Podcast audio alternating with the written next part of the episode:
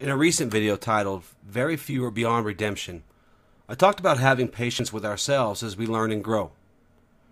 To take it one step at a time and not allow yourself to be defeated by the desire to force change and to force betterment. Hello guys, and welcome back to the Knights of Awakening. I'm Justin Bain. Ashla Axiom number 44. What is done in haste will perish. What is done with patience will endure. Build your inner temple with intended purpose. Erect each pillar carefully and build on a solid foundation. Your philosophy must be one that can be practiced. Your practice must be done in a way that leads to right action. And your path must be one that is chosen by you. For those of you who have been with us for a long time will know what I mean when I say take out the trash. Those who are newer to the KOA, let me quickly explain what I mean when I say this. Taking out the trash is when your philosophy or your beliefs and perspective no longer matches who you are and where you are at any particular time or any particular point in your practice and path. This happens to anyone who is truthfully walking a path and is spending time in introspection along the way. We will talk more about this in another video that I'm going to call Taking Inventory. We would also say that taking out the trash is when you learn new things and keep what works and get rid of the rest.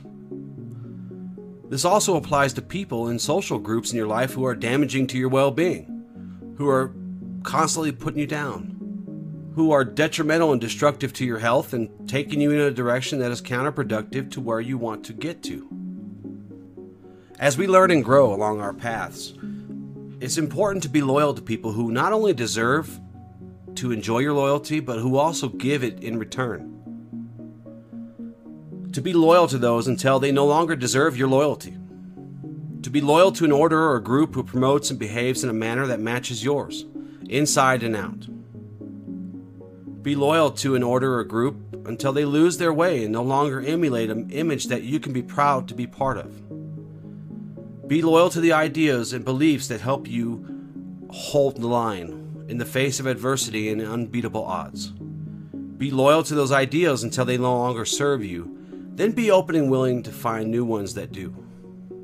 We typically walk a spiritual path alone, meeting others at the junctions for communion. When changing the self, others may abandon you. This is okay. When we grow and shed and change who we are, sometimes that means changing those who are in our lives too.